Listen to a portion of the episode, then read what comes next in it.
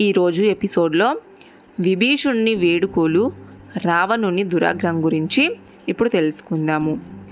ఈ విషయాలన్నీ గణనకు తీసుకొని బాగా ఆలోచించండి. ఆలోచించి మీ మీ అభిప్రాయాలను నాకు తెలియజేయండి చెప్పాడు రావణుడు. కూర్చున్నాడు.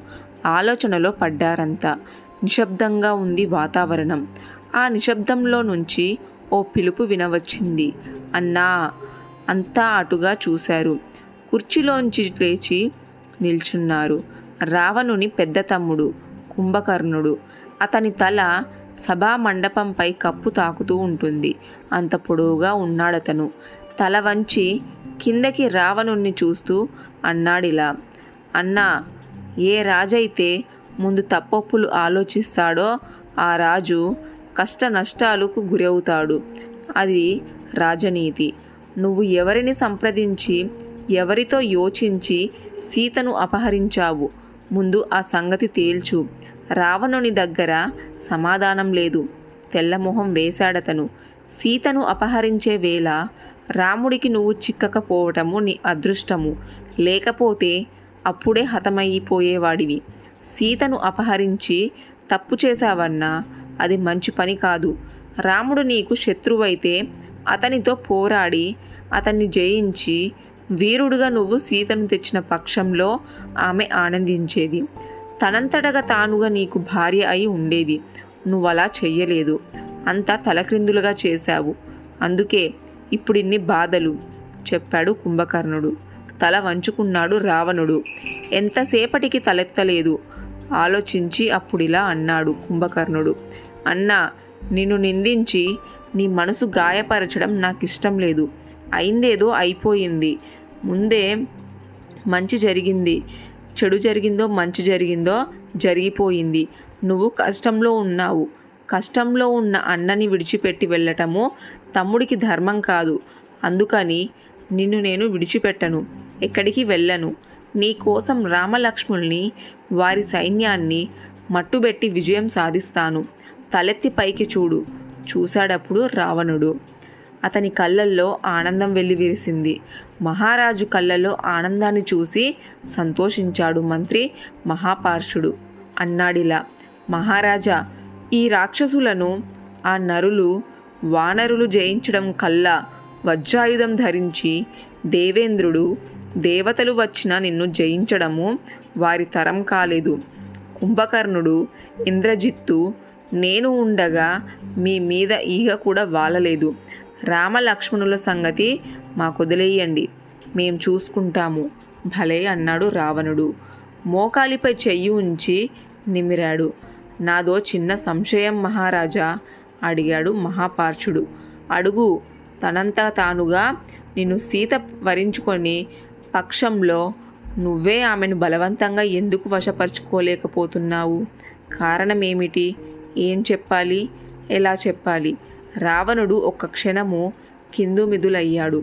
శాపాన్ని తలుచుకొని దుఃఖితులయ్యాడు. నా విషాద గాథ ఏం చెప్పమంటావు? చెప్పడానికి నోరు రావడం లేదు అన్నాడు రావణుడు. చేతివేలు నలుచుకున్నాడు. చెప్పాడిలా బ్రహ్మసభలో నాట్యం చేస్తున్న అప్సరస స్త్రీ పుంజిక స్థల ఒకనాడు ఆకాశ మార్గాన పోతుంది.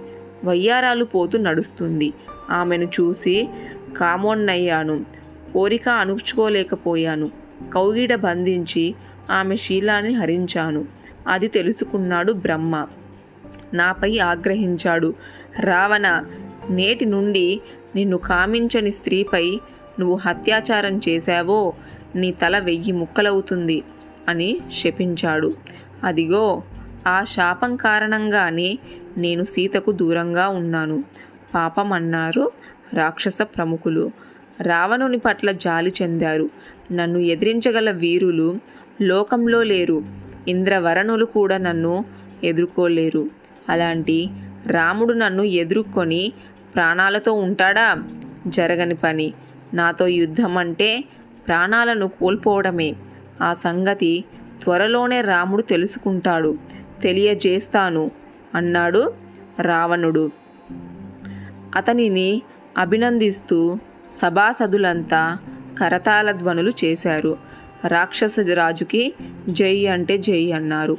అరుస్తూ చప్పట్లు చరుస్తున్న రాక్షస ప్రముఖుల్ని చూసి జాలి చెందాడు విభీషణుడు. వారి అవివేకానికి కళ్ళు చెమర్చుకున్నాడు. ఆగండి ఆగండి అన్నట్లుగా చేతులూపి అందరినీ మౌనం వహించమని ప్రార్థించాడు. అతని ప్రార్థనకి అంతా మౌనం వహించారు. తనని అసహనంగా చూస్తున్న రావణునికి చేతులు జోడించి నమస్కరించాడు విభీషణుడు. అన్న సీత సాధ్వి ఐదు పడగల విషసర్పం.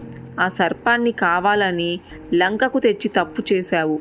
నీ తప్పు నిన్నే కాదు యావత్తు రాక్షస జాతిని కబలించేటట్టుగా ఉంది. జాగ్రత్త పడు. పర్వతల్లాంటి శరీరాలతోనూ కోరలు గోళ్ళు ఆయుధాలుగా కలిగిన అసంఖ్యాక వానర వీరుల లంకను అతలాకుతలం చెయ్యకముందే సీతను రాముడికి అప్పజెప్పు అన్నాడు విభీషణుడు. తమ్ముడి మాటను కొట్టి పారేస్తున్నట్లుగా విసుక్కున్నాడు రావణుడు. అయినా విభీషణుడు మాట్లాడటం మానలేదు. మరో సంగతి చెబుతున్నాను. వినన్న మాట వరుసకే వానర వీరుల సాయము రాముడికి ఎవరి సాయము అక్కర్లేదు. వాయు వేగాలైన రామ బాణాలు రాక్షస జాతికి తుదమ తుదమించక ముందే సీతను రామునికి సమర్పించు. శరణు వేడుకో. అది నీకు మాకు అందరికీ మంచిది.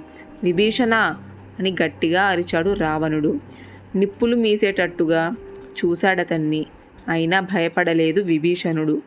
చెప్పదలుచుకున్నది స్పష్టంగా చెప్పాలనే పట్టుదలతోనే ఉన్నాడతను.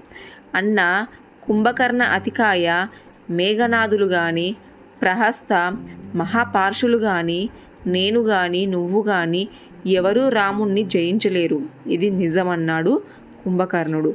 ఆ మాటలకి ఆగ్రావేశాలతో కుతకుతలాడిపోయాడు ఇంద్రజిత్తు.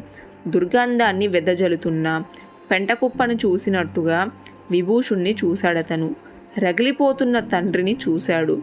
అన్నాడిలా తండ్రి బల విక్రమ సాహసాలకు పేరుగాంచిన మన వంశానికి అప్రతిష్ట కలిగించేందుకు నీ తమ్ముడు ప్రయత్నిస్తున్నాడు.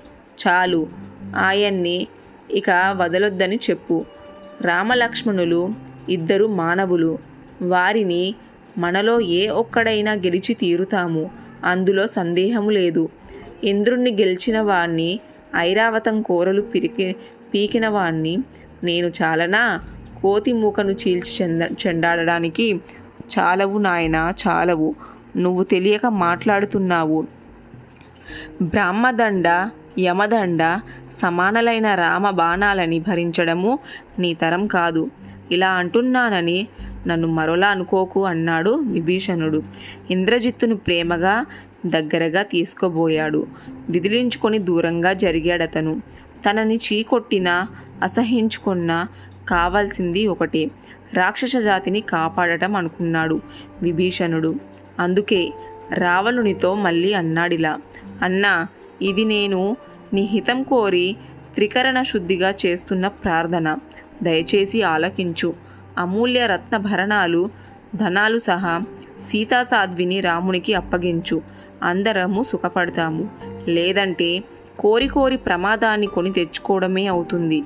ఆలోచించు నన్ను అర్థం చేసుకో. ద్రోహి గట్టిగా అరిచాడు రావణుడు. తమలపాకులు సుగంధ ద్రవ్యాలతో నిండిన సేవకురాలి చేతిలోనూ బంగారు పళ్ళాను అందుకొని దానిని చక్రంలా విభూషణకు ప్రయోగించాడు. తప్పుకున్నాడు కాబట్టి విభూషణుడు బతికిపోయాడు. లేదంటే తల తెగిపోయేది. విభీషణుని తప్పించుకోవటంలో పల్లెంవెలి సభామండలంలోని గోడకి తగిలి కింద పడింది. చిత్రంగా పెద్దగా శబ్దం వచ్చింది.